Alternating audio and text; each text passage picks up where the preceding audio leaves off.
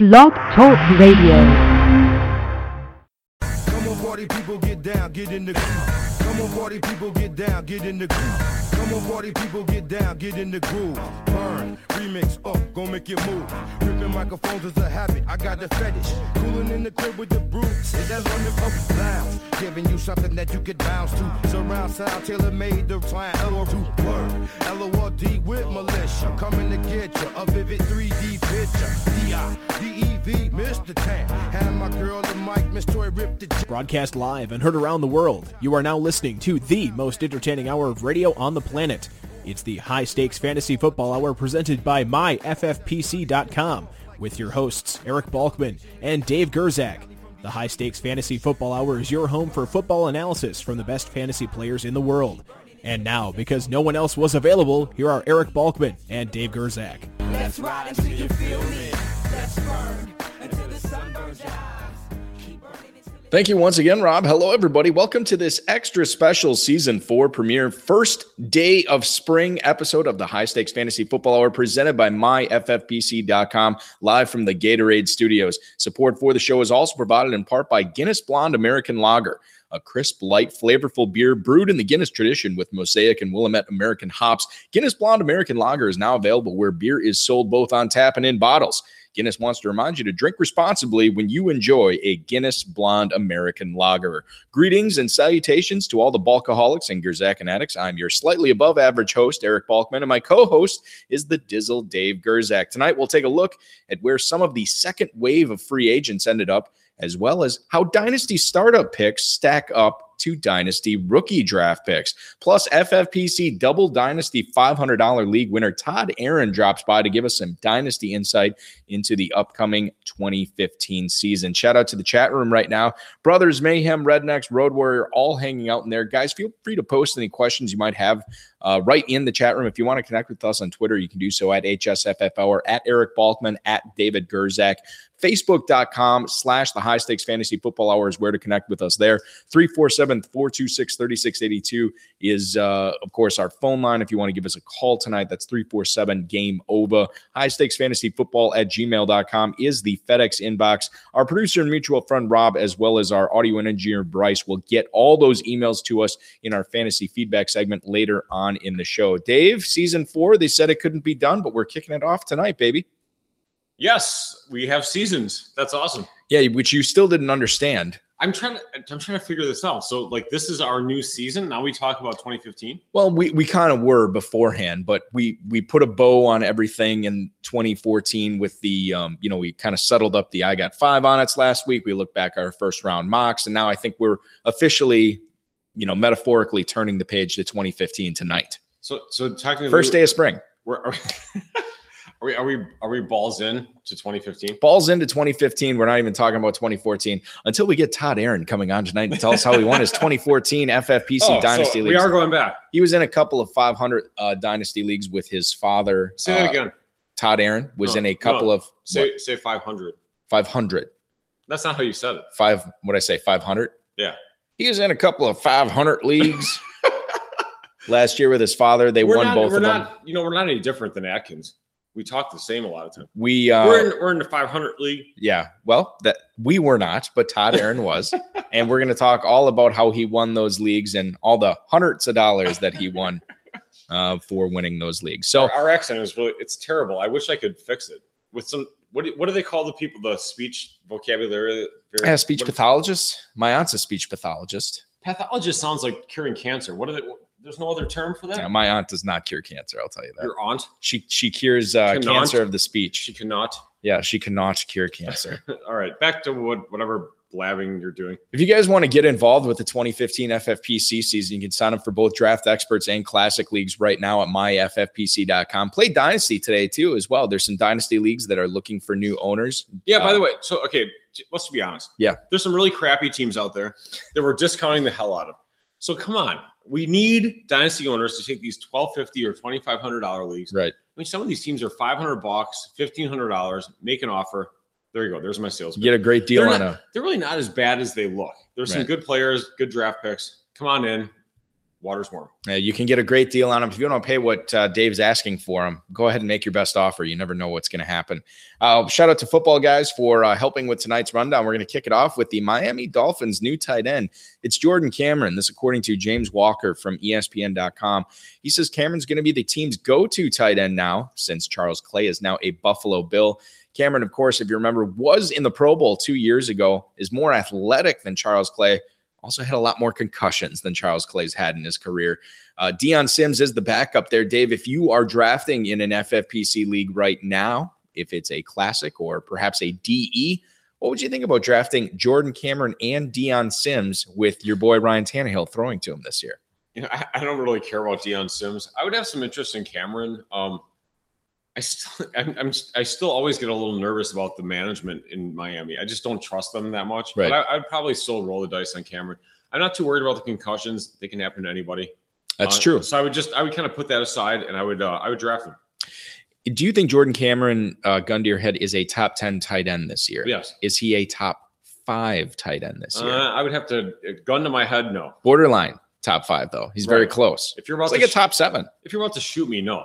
And and I Don't don't don't shoot me for the top five. And I feel like in order to get him on your team in an FFPC league this year, you're probably going to have to take him in the fourth or fifth round, right? Isn't that where normally the tight end seven goes off the board? You know, to be like Brad Knapp, eh, I don't know. Think that's too high? I th- he might go a little. You low. look at him in round People- six. People might discount him a little bit. People might discount him a little bit. Let's talk about his old team, the Cleveland Browns. They're signing Dwayne Bowe, good, Yeah, that, good friend of my fantasy teams over the years. let me just interrupt it. I mean, Okay. it's like it's the crappiest organization with one of the oldest, oldest, crappiest wide receivers. Right. it's It- It's a like- match made in heaven. It's like the ultra suck, right? They- they is really it, Is are, it the ultra suck? So, I mean, my point is with this Dwayne Bowe thing, he's going to be the number one there. He's obviously had talent in the past, but you can kind of ignore this for fantasy purposes. You do not want any part of Dwayne Bowe or the Cleveland Browns passing game in I- 2015. I remember in 2008, Leroy Corson told Joe Delzanero and I to take Yeah. Dwayne Bowe. Right. It was a good pick. Yep. It's 2015. He sucks now. I, I just I, I can't feel it. I mean, it's, it's not Debo. It's D Slow. He's no good.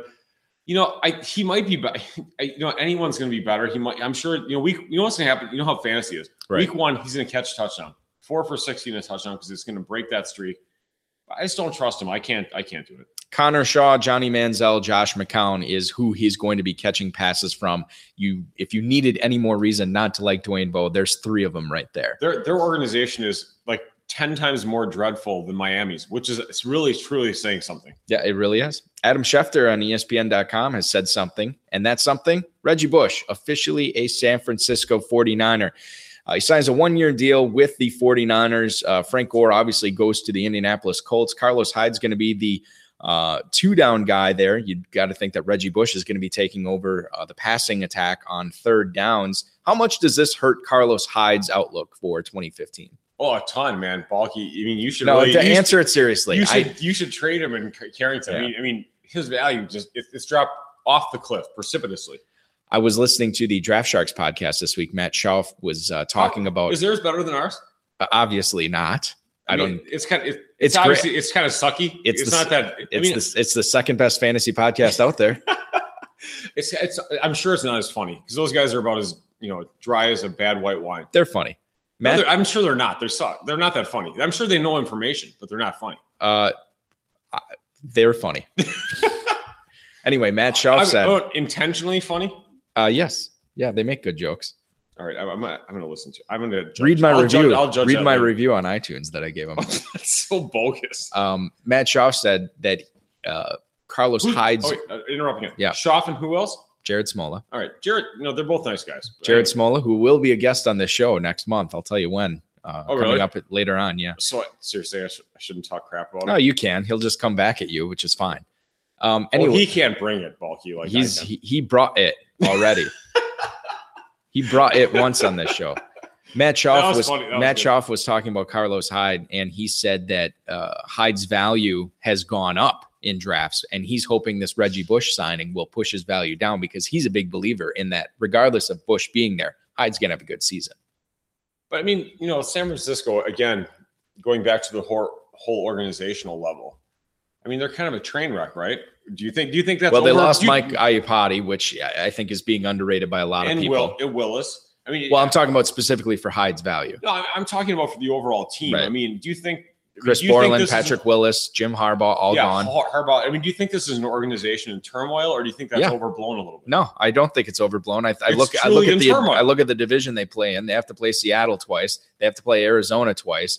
Uh, St. Louis, who knows how good they're So, I mean, going those- to be now with are all- Bradford or those- with um, Foles. Yeah, those are all good rush defenses. Right. I mean, Seattle, St. Louis, Yeah, and Foles just signed Arizona. or Foles. The Rams just signed Nick Fairley, so now they have Brockers and Fairley and uh, uh, Long and uh, Quinn all on that defensive line. Yeah, I don't. I don't know. Aaron I- Donald, rookie of the year, defensive rookie of the year, Aaron all right, Donald. Eric, I don't know defensive guys. Well, I'm I'm just saying, like it's going to be very difficult for Carlos Hyde to run on those guys. Uh, uh, you know, have a good season in 2015, but he's got to face those rush defenses six out of his 16 games. and not catch passes. A question from the chat room: uh, Shane Vereen, uh, excuse me, Trav- Travaris Cadet, is he going to take the Shane Vereen role now that he is in New England? What do you think about that? Kind of a uh, underreported signing.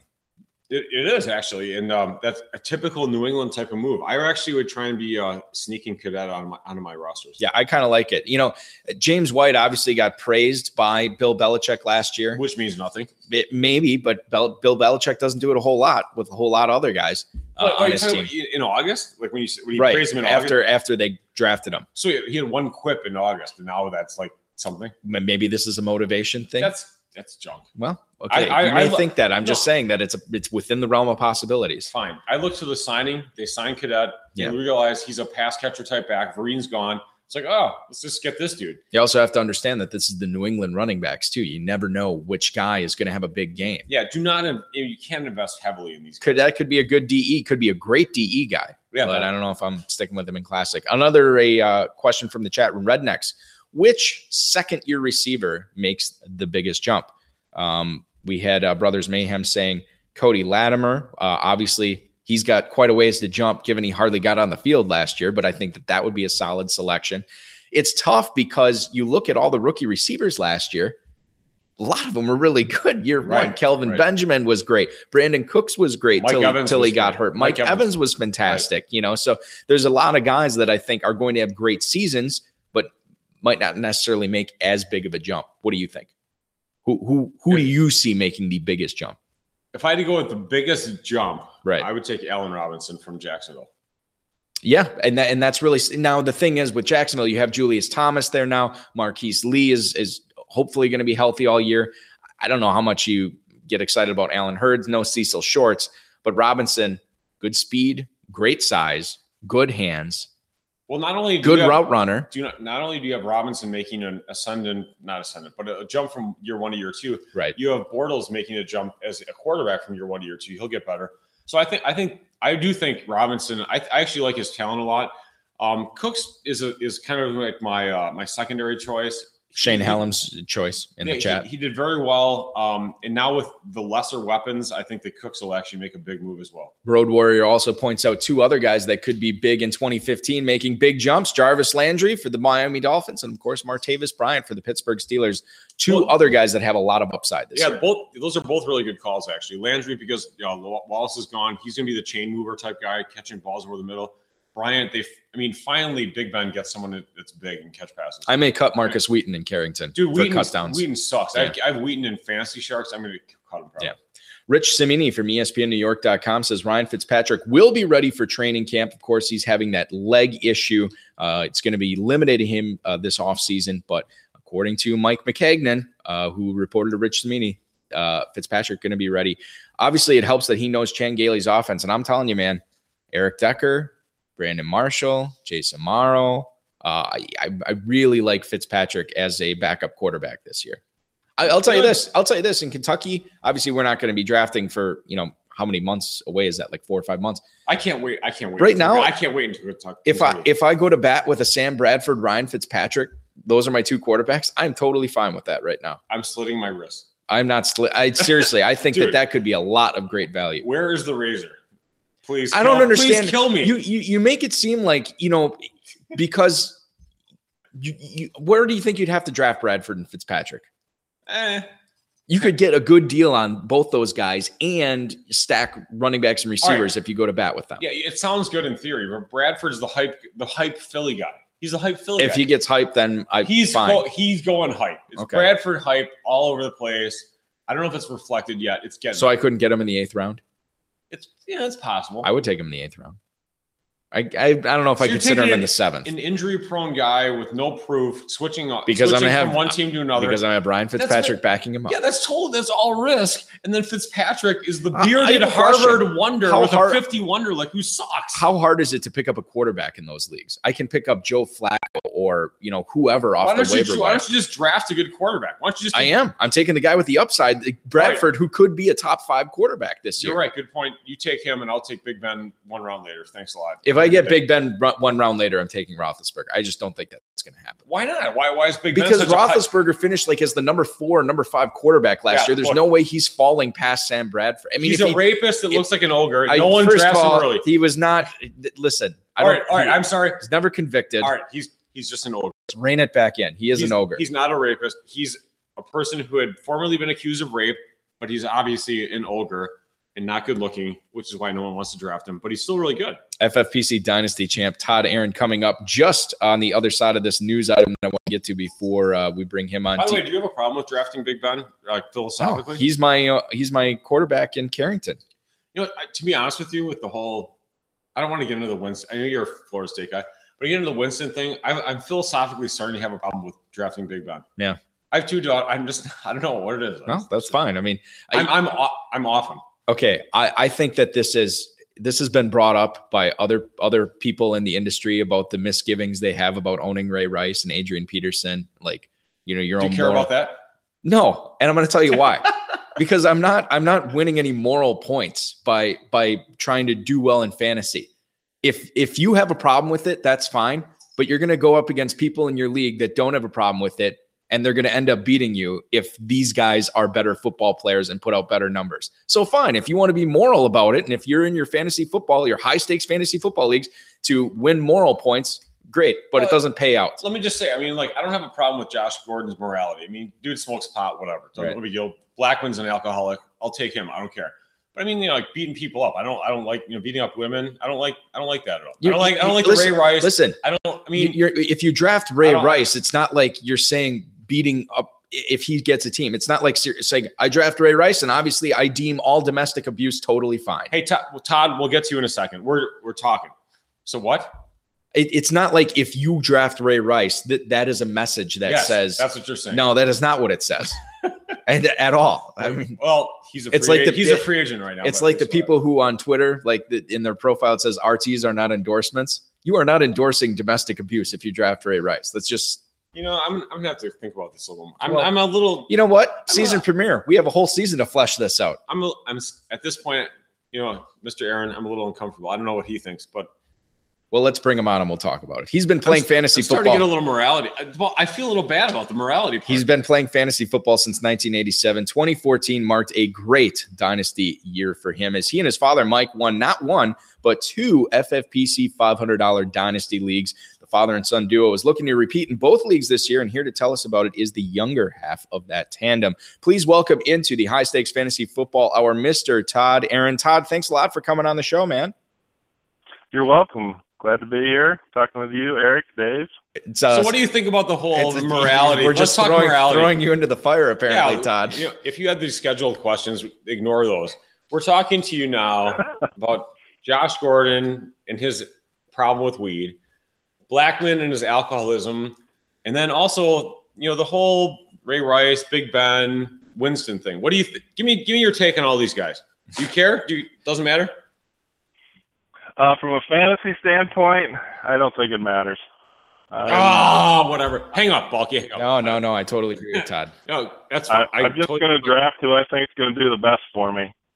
Now, All right. the odds are that a lot of those guys won't be playing much. I mean, you look at Gordon; he's suspended for the whole year, right? Right, So- and, and and Ray Rice may never play a d- another down uh, in the NFL. I, I, and and I think you make a good point. It's just like you know, you're you're not you can ignore these guys from a morality standpoint. You can also ignore them from a fantasy standpoint too, because I don't know how s- you know how strong a choices these guys are, not only for redraft but but acquiring them in dynasty. I, I don't think it makes uh, much sense for some of them. Some of them it, it may. Uh, Todd, when you are when you're not playing fantasy football, what are you doing for a living? I manage a group of programmers, analysts, and consultants within the World division for an excess and surplus lines insurance company. There you go, Dave. I know that that that probably sparked several questions for you. Hey, uh, uh, so you're pretty good at like math and stuff. yeah. Have a math background. Yeah. Graduated when I was 19 from the University of Nebraska. Hey, now look at that. Congratulations, man. That's awesome. I, I, I wasn't really very good in pre calculus. Yeah, a lot of people aren't. There's no That's question. all right, though. You know, t- that's just a statement. we were talking about calculus on the show like a few weeks ago and uh, a, a lot of people emailed us about it saying like you know what uh, I- i don't get calculus either i, I never thought uh, you know it would ever come up in my life uh, when i was growing up and you know what it hasn't You know what? Actually, Yeah. let me ask you a question. This is personal for me, personal. My daughter, her name is Ella. She's 12, and she always complains to me. She's like, you know, she's taking pre algebra. She's in sixth grade, which is actually kind of advanced, whatever, for her age. And she's like, you know, what am I ever going to use this for, Dad? This is so stupid. I hate it. This is ridiculous. Why am I doing this? No one cares. It doesn't matter. So what? What should I say to her? Give me. Let me. I'm going to write. I'm truly going to write this down because you have a math background. Well, you- you're going to use algebra every day. You just won't realize it uh, in some of the problems that you solve. But a lot of the questions that you think about and you answer, you'll use algebra. So that's something that she should study. Because it's part of like logic and life and, and things you do every day, but you just don't realize it, right? Right, exactly. Yeah. Once somebody says math, then a lot of people get nervous or paranoid and or disinterested, but they use it all the time. I agree. I you know I actually agree with that. well i do too All right, so we're all agreeing math, math is great and we all use it and All we should be smart about it fine, real question now. So how much do Andre Johnson and Frank Gore have left in the tank mathematically or intrinsically, however you want to determine it? And what kind of seasons do they uh, have in 2015? Well, let me preface this by saying I generally think players changing teams late in their careers are a sign that their production will decline. Teams decide not to resign them, let them go. Maybe the salary is too much, whatever the case may be. It's also hard to integrate into a new team because football is a team sport. However, I think these two players are an exception. Gore seems to have landed in a great spot. Uh, I think he's probably going to get a thousand yards rushing, catch a few passes. He really didn't catch a lot of passes anyway, uh, and probably score seven to nine touchdowns, something like that. So I think that's a pretty decent season. Though uh, I think Steven Jackson fell into a similar situation a couple of years ago with Atlanta. I thought he was set up for a pretty good transition, and he really failed. I think he got injured, but uh, he struggled. But I, I'm still holding out hope for Gore. He's on one of my uh, dynasty teams, so I hope he still does well. well and, And, let me uh, ask you I'm- this oh go ahead Yeah. todd talk, talk about andre johnson Well, he's getting up there in age. He's going to be what 33, I think. Um, but he should be used more effectively in Indy. I think that's a great spot for him to land too. And up until last year, he was pretty consistent. So I would think still 80, 90 catches, 11, 1200 yards, again, seven to nine touchdowns. I I think he's a pretty quality guy. I can see him going fairly high in in redraft league. When you talk about you know you thinking Frank Gore is going to have a pretty good year for the Colts this year, and you compare that to you thinking that Steven Jackson was going to have a pretty good year when he joined the Falcons. What do you think? And obviously, you know Jackson did not. What do you think the difference is between? Um, you know why you think Gore is going to have that good year this year? Is it just a matter of him staying healthy? Is that is that all it's going to take? Yeah, because I think he'll get plenty of opportunities. Um, I think Daniel Herron, he'll come in on third down, which is okay because Gore's not really a third down back. You know, he only caught like I don't know ten passes last year, so I think he's only going to play the first two downs anyway. So again, that'll also help him not being on the field as much. I think he has a better chance of staying healthy. And as you pointed out, I don't think he's been hurt in the last four years. So that's pretty impressive for that guy because he runs so hard. He does indeed run hard. Uh, Todd, we're, we're sort of getting to the point of free agency where the the pickings are getting slim. Uh, and and the trades have obviously died down. So as you kind of sit back and, and you look at the the new faces in new places, obviously you you like Gore for 2015. Who do you think has been uh, uh, the biggest winner from a fantasy uh, a standpoint uh, as we look towards the 2015 season? And maybe who's been the biggest loser who did not end up in a good situation for fantasy purposes? Well, I'll give you some losers first. I think Julius Thomas, even though I like Bortles, and I think he'll, I think he'll actually turn out to be a pretty good quarterback. But going from Peyton Manning to Blake Bortles, that has to hurt. Plus, just going to Jacksonville. Um, so actually, though, he might be a, a guy to buy low if you think he can bounce back. On the other hand, he just signed that contract, and I don't know. Some people have described him as a head case, so maybe he'll just take the money and never really come back. I, I don't know. Uh, I think Nick Foles took a hit going to St. Louis, though I, I wasn't really convinced of him in the first place. And unfortunately for me, I have DeMarco Murray on both of my dynasty teams. I think he's going to take a hit with the offensive line, Matthews and Sproles in the backfield. That'll be tough. Uh, and then Fred Jackson with uh, LeSean McCoy signing. I was really hoping that he would be able to to get the bulk of the carries this year. Uh, and possibly Torrey Smith, uh, though San Francisco might be behind the whole game now. That's you a know, good the whole point. season. Exactly, Bob. Exactly what I was saying. Just Kaepernick lobbing it up to Torrey Smith. And, you know, Torrey Smith could be the king of, oh, he's got one catch for 15 yards in the first half, and then he ends the game. Oh, he ended up with seven for 140 and two touches, you know? Reminds And the of Mark 49ers Exactly. lost 31 27. Exactly. Uh, and I So would me- say, well, I, I was going to say the Dallas running backs too, because I'm not a believer in McFadden. I think one of you two is, but um, I that ain't me, buddy. That's not me. okay, yeah, it's not me. I think they're they're in trouble, and now all those running backs uh, probably aren't worth anything. Um, if and I then had guess, I would say Dallas drafts like uh, Gurley or, or Gordon or Jay one- or- Yaji or, or- Yaji or even like you know any of those other guys, Abdullah, one of those. I think Yeah. they draft somebody fairly early. I think you're right. Okay, well then they're you know they might be able to do something, but again, you got a lot of bodies in the backfield, so it might take a year or two to work itself out. I don't know. And then uh, feed. probably the the the Raiders, um, just because they had a bunch of money and they couldn't sign anybody, so somebody like Derek Carr, I think, had a chance to pick up some help, and he just didn't get any help. So in a way, he's probably a loser. And then um, some of the winners.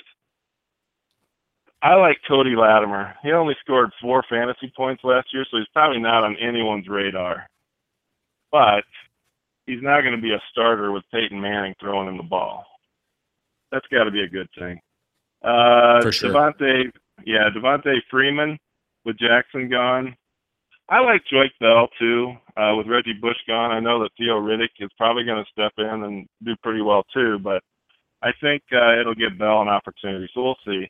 And then one of the guys that you two are very high on, DeAndre Hopkins, now that he moves into the number one role. Uh, I think How do you mean? I love What's Hopkins, that? man. Yeah, I, I mean, I like him, but but uh, obviously, I, I'm not as I'm not the president of the fan club. I'm just merely the treasurer. And- I mean, I don't think he's being Okay. number one overall. Anyway, go ahead. I think it would help if they got a second receiver too to take some of the pressure off of him. Otherwise, they might be able to just focus on him. And until they get a good Right. quarterback, they, I have another question for you, but going back to Devonta Freeman, do you do you think the Falcons add somebody else? I mean, Freeman, he's a little bit undersized. He wasn't he's not really that fast given his size. Uh, Do you think they looked for somebody else in the in the draft? Uh, yeah, that actually makes sense. I I haven't done a lot of draft prep work. I think I mentioned to you guys. Um, I normally take a couple of months off and don't really do anything until after the draft because I like to see where everyone's going. You know, uh, at this point, it's just a lot of speculation, which is kind of fun. But after 30 years of it, I just kind of let it sort itself out. You know what I mean? Um, but Let me, yeah, let me I- ask you I- this. t- let me ask you this. I'm Yeah. sorry to interrupt, but you, you play poker quite a bit, don't you? I do. I used to play uh, a lot of tournament poker online. Of course, uh, I'm sure many of your listeners are familiar with what happened with. Uh, Yes, April the government screwed us all. I'm, a, I'm Yeah, aware- exactly. the government screwed us. Yes, we know. Yeah, yeah. Uh, but So I you- still get out once in a while, so I really like Okay. tournament poker. All right, cool. I mean, I'm I'm not. Do you, do you offer the World Series at all? That's at the end of May, early June, or, or what do you do there at that time? Yeah, I try and play one event every year. I don't play the main events. Uh, I actually like Pot Limit Omaha, or Omaha High Low, or Seven Card Stud High Low Split. I don't really play a lot of No Limit Hold'em anymore. I used to, and about the time I stopped playing is when it just took off. Uh, Huh. right after Moneymaker. Because you got out of the Series. game, Todd. it's like, oh, Todd Aron's not playing anymore. Let's let's get let's Oh. all jump in and play. Now we can win money. These tables are easy Yeah. now. I don't know about that, but uh, I enjoy playing. You know, getting up there and, and taking your shot. Maybe Yeah, uh, maybe one of these. Yeah, well, maybe one of these years I'll win something and then uh, retire a little bit earlier. Yeah, there you go. That, sorry to get off topic a little bit. Back to fantasy sports. Um, so, do you think the dynasty owners? I mean, you know, I go back to Freeman. I feel like Freeman is one of those risk factor type guys where you don't really know what's going to happen in the draft. But I mean, Jimmy Graham is not one of those players. Jimmy Graham was uh, traded for by the Seahawks. They were all they're all about him.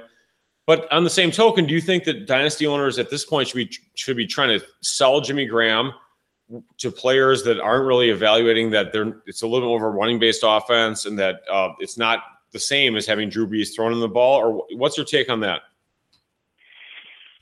Well, if people are going to panic, then I'm probably a buyer. Uh, His value, his value clearly took a hit, but probably not as big as people think. I also believe that along with Wilson, they'll get better in future years. So I actually think I would be one of the people that would be interested in picking him up. That makes perfect sense to me. I mean, it, it- the thing is, it's you know everybody's got their own opinion on Graham right now. We we know what he did in New Orleans. Nobody knows what he's going to do in Seattle. So there's going to be a lot of differing opinions out there, and and certainly if you have a strong belief in him, either way, you can definitely strike while the iron is hot. We are talking with Todd Aron. He won two uh, FFPC $500 dynasty leagues last year, looking to repeat in both. Todd, we uh, we we you know, I know you're not in the whole rookie phase yet, but let's let's stick with the veterans here um, and uh, and talk about some uh, some ones that maybe might might be on the down phase or, or just starting the down phase of their career. Is there a guy out there uh, that you should be if you're if you're a dynasty owner that you should be selling high on before the year starts? Uh, that you can get some good value because his value could fall off the table this season. Yeah, I wonder about Brandon Marshall. He's going to the Jets. I'm not sure uh, how much you can get for him, but I think this might be it for him the last couple of years. And then maybe uh, I don't know what the value is on Marques Colston, but I see him tailing off. And honestly, I think somebody like Drew Brees, which I think would surprise some people. I'm gonna go out on a limb here and say Brees. Um, maybe he's got another year or two, but after that, that might be it. I think again, losing Graham hurts. He's losing some weapons. Colston probably not going to be around much longer. I know he, they've picked up a few players, but they've also picked up some running backs. I think they also might shift their offense a little more run based as opposed to um, the passing attack. So, so possibly Drew Brees. and you can call me crazy on this too but but just you know thinking out loud given the fact that new orleans got rid of kenny stills they got rid of jimmy graham uh, marques colston and and brandin cooks are sort of the the two main pass catchers in that new orleans offense and i don't know if you'd be able to pull this off from a high stakes perspective but is there something to be said for maybe marques colston getting off to a a hot start in September, maybe having two or three good games. Maybe that's the time you flip him at that point, and he he can become a value right now because his value could go up, uh, given you know what we've seen from that Saints offense in the past. Is there any merit to that, or do you think it's all about the run game for 2015 for for the Saints? Well, I don't think it'll change right away. They're still going to throw the ball a lot. but you bring up a good point. If he has a couple of good games to start off the season, then people might think everything's just has been, and I think you probably could get good value for him. So that sounds like a good plan to me. I'm I'm totally on board with that. Um, I mean, I, not that I own Colston anywhere in any dynasty leagues, but I think that, What? that, that I don't? Yeah, it's it's it's strange. Balky, that's insane. If all the of all the times you are the biggest Colston fan in the world. yeah, but I always owned him in redraft. I never really owned him in dynasty for for whatever reason. Um, but yeah, maybe maybe I have to go make a deal now. I'll do some Colston flipping. dude, that'd be some cheap. Colston's cheap. What is, what is Colston going for now? Do you think It's, it's not going to be very much. third, Well, I mean, third, like a third, I think late second. I think right now, if you're going to try to Todd, what do you think? Colston, what's Colston worth for a rookie pick? Uh, yeah, I I don't know. Um, there's not Well, a lot that's of your job to figure it out, buddy. Let's let's get it done here. You know, it's interesting. I between the two leagues, I played five seasons. Uh, the one team I finished second, second, and first, and I finished second by a half a point the first year. I was really depressed about that. But I've only pulled off one trade in that league. You know, In okay. the other let- no, league- this is. Let's talk about this. And go ahead. I'll let you finish your point, and then I'm going to ask you a question about that. Then, then the other league, um, I didn't have a very good regular season, but I had Arian Foster who was hurt, and it seemed like I always went up against the team that scored the highest amount of points that week. Uh, that I, though I did do well at the end in the playoffs, so I was able to get a decent draft pick. And then they turned around, and, and I ended up first in that league too. But I've never made a trade in that league. So, so I think that's really interesting. First of all, um, and that you've had suc success without trading at all. Um, we, you know what? I'm I'm gonna, I'm gonna reveal something. This is like the big reveal.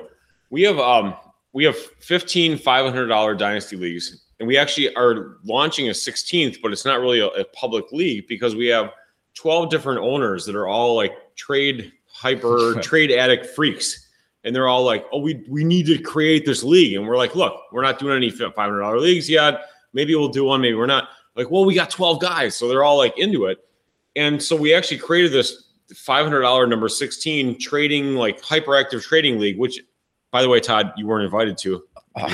for good reason. So, Yeah, but so obviously. like. Yeah, obviously. So you've had super success without trading at all. Do you want to talk a little bit about the fact that you're like, hey, look, your offers all suck. I'm not taking them. Like, I'm just gonna, you know, draft really good guys and then go forward. Well, and, and Todd, uh, just be, before you answer that, we did get a tweet from at Craig Camper who had a question for you. He says, Hey, Todd, why don't you like uh, trading in Dynasty? You dominate always, but just curious if it's strategy. So, th- I mean, this is this is well known that Todd Aron is winning leagues, but he doesn't do a whole lot of trades. Kind of explain the mentality behind that. Well, I think it's all based on the fact that I had fortunate drafts uh, the first year in both leagues. So uh, I also have a lot of the same players in both leagues. But in the first league, it was surprising. Every player I targeted, I got. So it started out with uh, Calvin Johnson, and then DeMarco Murray, and Marshawn Lynch, and Jordy Nelson, Antonio Gates, Matt Ryan, then uh, uh, bust, and then I picked up Frank Gore, and later on I got Anquan Boldin. And basically, those guys have been on my team all three years, carrying me with the guys that I got uh, in the second year. I got Keenan Allen.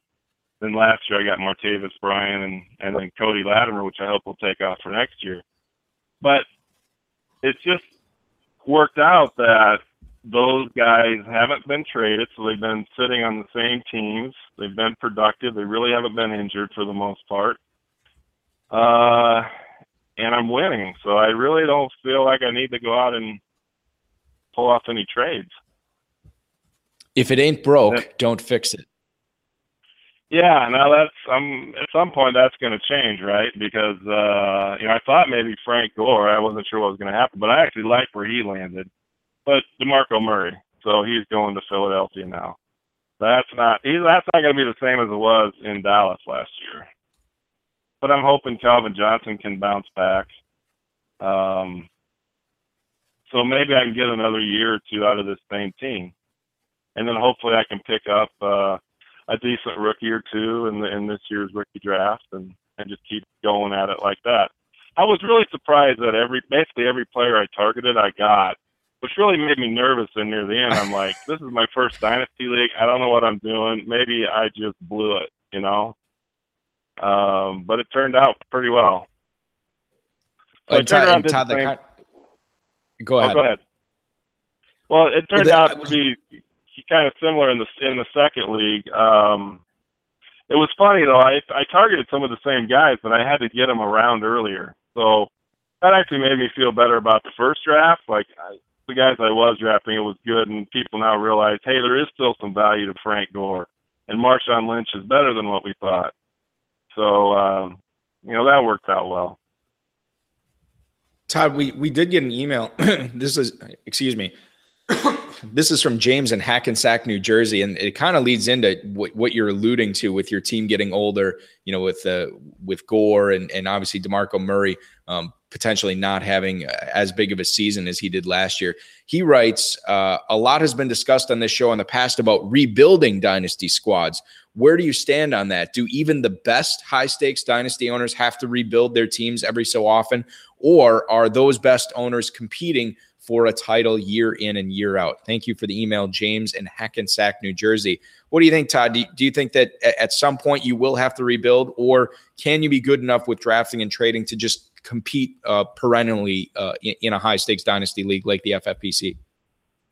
Yeah, that's a great question. And having only played three years, I'm not sure. So I'm hoping that the talent that I have, along with some draft picks, I'll be able to sustain a competitive team in years to come. But we'll we'll find out. Uh, I'm just hoping I got enough talent on there to do it. Like I said, even though I've been playing fantasy football for almost 30 years, I am new to dynasty leagues. I just started playing three years ago. Uh, and I really enjoy this. These there's two types. I played every type of fantasy football you can imagine, uh, and the two that I really like now are are the dynasty leagues on uh, FFPC, and then also one and done leagues. So you can you can start whoever you want, but you can only play them once, one week out of the season. So you really avoid injuries, and you get to choose your matchups. You just have to think about the whole season, though you know, lay it all out, which is kind of tough. But I enjoy that. Yeah, the the, the eliminator uh, uh, leagues are are always uh, definitely a lot of fun. Uh, Todd, we uh, we're, we got a, one more question. We're going to let you go here, but uh, to to kind of bring everything full circle, as you look forward to to 2015, uh, maybe from a redraft perspective for this quote to answer this question, a player that you want to make sure you, you get a lot of shares of this year, you get him on a lot of teams, and then a player that you want to make sure he's not on any of your teams this year. Uh, well, I mentioned Latimer. I think uh, if he flies under the radar, he's going to fall in a good spot. You know, at this point, it's really hard to say how players are going to land. You know, I don't know where they'll be drafted. So the ones that I like, it really depends on am I still getting good value for them. And I'm going to guess for now that that's probably still true for Latimer, though by by the end of August that might not be true.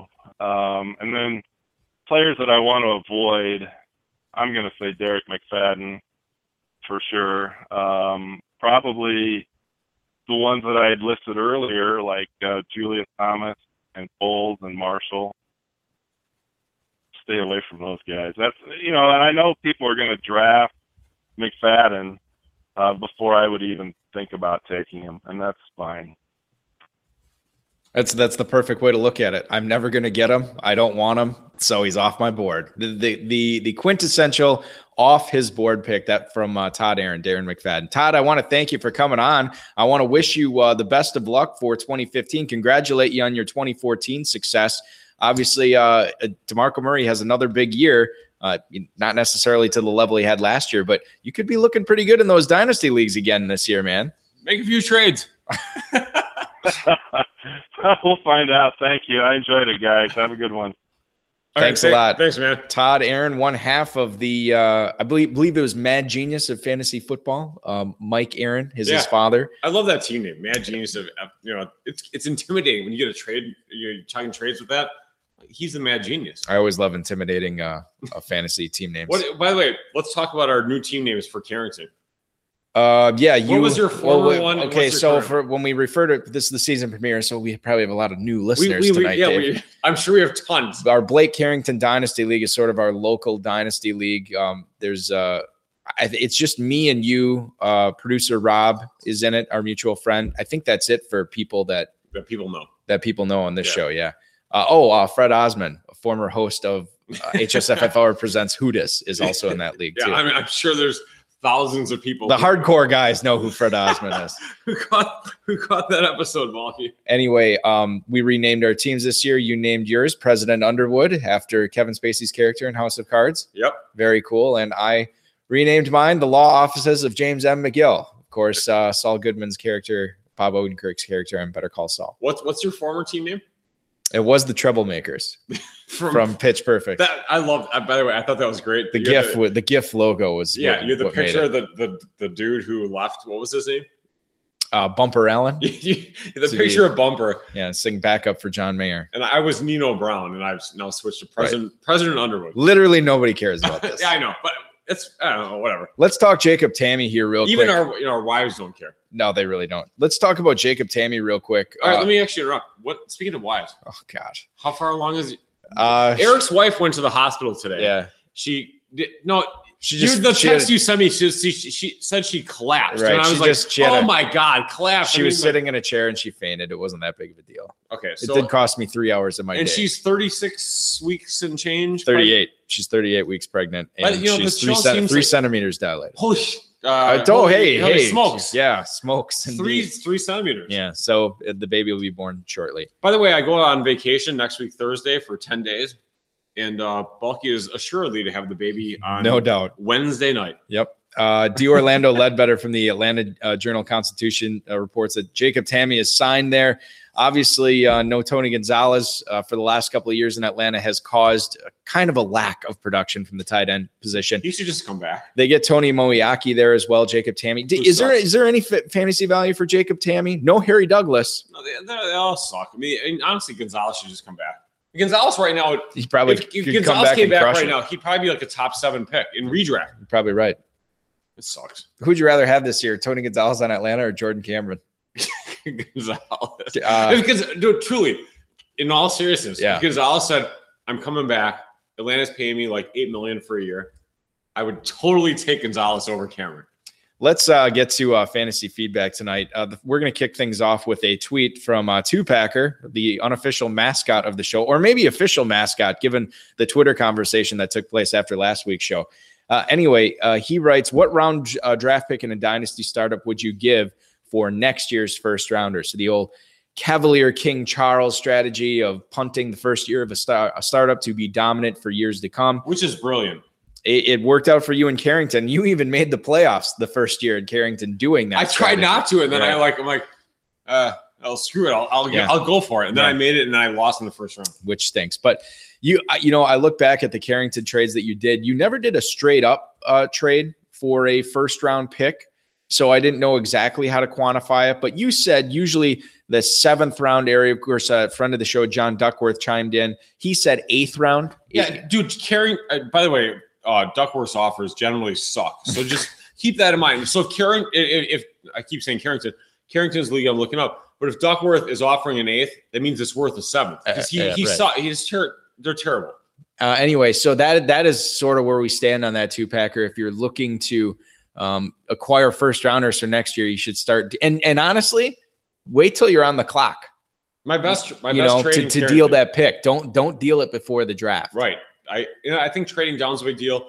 You know, when you're early on, you trade like I had the 113, 112, 201 area range. Yeah. And the obvious pick was Jimmy Graham. I think it was a 201 in a startup.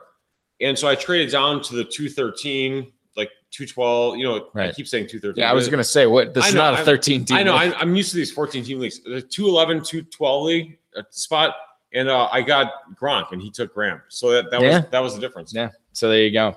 Um, Sorry, my interpretation is getting a oh, little messed up. That's fine. Hopefully that that answers uh, two Packers question. Let's move on to Dave in Azusa, California. Hey guys, I own Adrian Peterson in Dynasty. I know Balky says to always shop all your guys around all the time, but does his Dynasty value change much whether he plays in Minnesota, Arizona, or somewhere else? I'm assuming he's referring to Peterson's dynasty value and not my dynasty value. Can't believe they renewed you guys for another season. That's Dave in Azusa, California. So Adrian Peterson right now, Dave, to me, I don't really think that where he lands is drastically going to change his fantasy value. He just, to me, seems like the, the type of guy that's going to be successful in a bad offense. He's going to be successful in a good offense. I don't think it really changes much. So I'm I'm still shopping him, you know, just to kind of see what I can get for him. But I'm not worried about where he's going to end up. Yeah, I don't know. I mean, I think Peterson. If you can get anything for Peterson that's, that's solid, I would take it. What what what would be a solid? Uh, let's talk. Let's. Do you want to play Would You Rather with Adrian Peterson? Yeah, just do some straight. Do, seriously, we'll just do some straight up. Uh, would you rather uh, players uh, for Adrian Peterson right now? Sure. Would you rather get a massage from a man or surgery from a female doctor? Would you have sex with Cleveland if it meant you could have sex with Angelina Jolie? Who would you rather do? What would you guys rather be? Who would you rather start a small business with? Who would you rather have sex with? Do you want breakfast or would you rather chew on your own ass as usual? What? So we'll look at this from a dynasty perspective, Dave, uh, because that's what the question is asking. So if I was to say Adrian Peterson, would you rather have Adrian Peterson or Mark Ingram? Uh, Dynasty. I, I guess I would take Peterson if I'm in a win win now kind kind of mode. yeah, I Even guess we kind of we got to kind of frame this. What? Yeah, what- let's just my assume team- win my now. team's pretty competitive. Right. Like not totally like off the rails, awesome, Right. but pretty competitive. Uh, Adrian Peterson or Alfred Morris? Peterson, Adrian Peterson or Lamar Miller? Peterson. I- You know, Miller's not. He's not. A, he's a guy who who could get replaced. Okay, here's here. I'm I'm shooting way up the board. I'm uh on this rankings list that I'm looking at. Adrian Peterson or Marshawn Lynch? Lynch, Okay, Lynch so, for sure. uh, Adrian Peterson or Carlos Hyde? Hyde. Adrian Peterson or Arian Foster? That one. That one. You know, those both. These guys are both at. I'd rather have. Foster because I I, I just I, I he's more of a known quantity, right? You don't know where Peterson's going to be playing, and I know I just said that it kind of Yeah. doesn't matter, but still. I, I I know what Foster's gonna uh, you know there's who, who But I knows mean, with know, Peterson too But I mean, to make that same point, I mean, Foster's team sucks. Their quarterback sucks. Peterson is supposedly this pedigreed, awesome all-time running back. Right. Foster is not. Peterson might have another year or two on on Foster. Plus, Foster's kind of that flaky, retire early Ricky Williams vibe going on. He's like the smart Twitter guy, Right. where Peterson's like the I'm going to beat the crap out of my kid, old school, play till I'm 33 guy. If you were in win now mode in Dynasty and somebody was offering you the 105 rookie pick for Adrian Peterson, what would you do? Take it Really? in a second. But you're in win now mode. I don't care. I would still take it. I think the value. I mean, What if it's the 110? Peterson's What if it's the value 110? Peterson's value is dropping like Commodore Right. 64. I'm, I'm not saying it's on an upswing. I mean, we know which direction he's going. What about the 110? uh, then I would pass. Okay, so somewhere in there, like the 108, 107 is In that range. in that range. Okay, beautiful. It depends on. It really depends on what you think. Because I mean, at the one, all right, we haven't talked about rookies much, but I'll just Right. drop into it a little bit. So at the one, really right now, and this is early, you have five rookies that are everyone's kind of talking about. You have Gurley, you have Gordon at the running back position. Yeah. You have White, you have Amari Cooper, and you have DeVante Parker. Those are the top five guys. Mm-hmm. After that, it's kind of a little bit dicey. You have uh, Johnson, David Johnson, Yeah. uh, Ameer Abdullah. Um, at wide receiver, some people are talking about Jaelen Strong. I, I think that's a little bit early. oh, who, who the kid from Central, Breshad Perriman? Yeah, Perriman. Yeah. So I think you know after those top five, it gets dicey. So if you're talking about a top five pick, it's like oh, at the very worst, if I'm trading AP, I'm getting DeVante Parker, right? Or at the Yeah, very worst, no, I'm getting I'm getting Melvin Gordon. Yeah. those guys are going to be picked in the first round or early second round, almost for sure. So that's worth it. Once you get to 106, eh, not so not so interested. Gets a And- little questionable. and tight end and quarterback, skip it. Stay, stay away. That's We've said that on the show. George- Min, Min Williams, you can stay away from Min Williams. Right.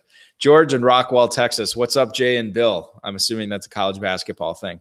Are you buying this Travis Kelce nonsense that they didn't use him up on purpose in 2014? That Balky could do his best Joker imitation here. Do it. It was all part of the plan. I get, I, so. I get that they wanted to take it easy on his knee, but if they were that concerned, why was he on the field at all? I'm nervous that with Maclin in the fold, Kelce is going to be put in fantasy jail by Warden Reid again in 2015. Something to be said for that. Because if they were worried about Kelce coming back from this microfracture, why are you putting him on a field where there's 260 pound linebackers chasing after him, safeties that are smaller trying to take out his knee? I feel like if he's good to go, he's good to go. You don't limit his amount of snaps. I think that that's an excuse, and I'm not buying it. Uh, you know, I, I don't really. Re- I mean, that's it's an in- interesting little tidbit. I mean, Kelce is money for for future but- purposes. okay. He's money. I mean, he's the guy okay, you so want. so You you're totally not want. you're not worried about him having another 2014 where they just don't give him the targets that he deserves. not not Okay. not at all really. all right, fair enough. Especially you know, Devo D Slow is gone. Oh yeah, because that's what was holding him back last year. Is Dwayne No, Bowe not scoring touchdowns. I'm telling you. I mean, Kel, I mean, Kelce is a beast. You know, he's got the Matt Waldman stamp of approval, the number one tight end. you know, class. you know, Dave. The only thing keeping me from making two million dollars a year is my ravishing good looks. You know, it's the only thing that's that's really you are quite handsome. in my way. Thank you very much. Fred in Honolulu, Hawaii. What do you guys see for Charles Clay this year? I'm a little nervous about Harvin, Watkins, Woods, and McCoy all in Buffalo, and I'm a lot nervous for Matt Cassel throwing him the ball. Is Clay a bust for 2015? You are by far and away my fave fantasy podcast. Not close. Thank you, Fred. That's Fred in Honolulu, Hawaii. Thanks for the email. Um, I, I, think that he might be. I don't know what Buffalo's doing because you know when they get Shady McCoy, I'm like, okay, Rex Ryan, they're gonna run the ball, play tough defense. But then they get Percy Harvin, then they pay and and, again, I don't have my exact figures in front of me, but I believe it was an ass load of money for Charles Clay. That's me a recurring joke. the Yeah, show. the ass load. He paid an ass load. He paid an him. ass. And- and- So I, I usually- and then and I they trade for Matt Cassel. I don't know what to think. What, what's going on with Buffalo? I just think that Charles Clay is going to be lost in the shuffle there. Well, the thing is, to get back to the assload, I usually follow that. I think that like if you're paying an assload of money, that's good. You you follow the assload, and then you actually like that player. Right? But you can't. I can't trust. They didn't pay Percy Harvin hardly anything. I can't trust Cassel. I don't trust the organization. Yeah. You know, if it was like the Giants, New coach, new offense. it was the Giants or the Packers or Patriots, Patriots, you know, smart teams. yeah. Oh, Steelers. yeah. yeah, Steelers. It's like, oh, oh, we're smart. We're Yeah. gonna do this. Oh, Heath Miller, we're gonna cut you. We're, we're signing Charles Clay. Okay, sign me up. I'm all over Charles Right. Clay. But it's, it's the Bills. They're the ones who traded away 2014 picks. Um, for, for like Watkins. I mean, Watkins is good, but I mean, you gave away like everything for this year.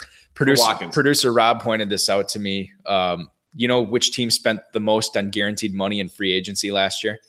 Who? The team with the number one overall pick in the NFL draft. Of course. Tampa Bay Buccaneers. And they cut a lot of those guys. So we can see that happening I with mean, Buffalo. It's just it's just it's a poorly run organization. I don't like to to invest in those teams. Rocky, Which is that was my whole problem with Miami. I got you. Rocky in Orlando, Florida. What do you guys think about Nollins paying Spiller more than they paid Ingram? Do you think Payton plans on using Spiller on the offense more? If that's the case, isn't CJ the back to own in that revamped attack?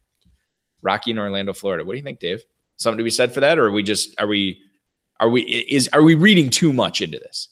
That Spiller's making more money than Ingram. Well, I'm not worried about as much about the money, but I mean Spiller with an awesome offense, he's an electric talent.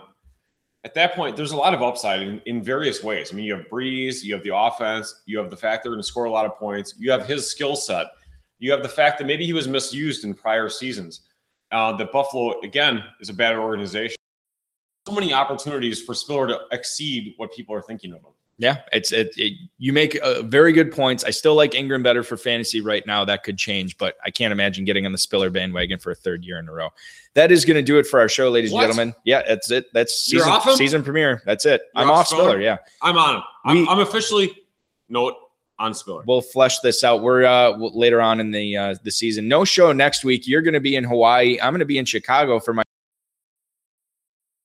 Exciting. That we'll, is have, awesome. we'll have to see what happens Sports there. Jeopardy for Balky. So no show next week. No show next week. We'll return live in two weeks with former NFFC and RT Sports national champ Henry Mudo. That'll be on the April 3rd show. So, Dude, Uh, Mudo is gonna be cool. very excited to have him on. I want to thank Todd Aron, Guinness Blonde Lager, of course, Gatorade, FedEx, the FFPC, our producer, and mutual friend Rob, audio engineer Bryce. Most importantly, all of our listeners, happy birthday, John Culligan, former WCOF champ. It's his birthday today. If you see him, wish him a happy birthday. Enjoy the college basketball this weekend and and happy first day of spring. Your weekend starts This now. has been another episode of the High Stakes Fantasy Football Hour presented by MyFFPC.com that was broadcast live and heard around the world. Eric and Dave will be back next week with more analysis, interviews, and advice from a guest much smarter than they are. Thanks for listening, and we'll talk with you again next week. I look good, I look good, I look exactly the way you wish you could. I look